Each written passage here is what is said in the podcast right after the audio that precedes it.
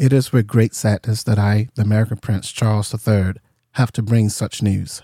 Queen Elizabeth II has died at the age of 96. My prayers are with her family, and although she's gone from our sights, never from our hearts.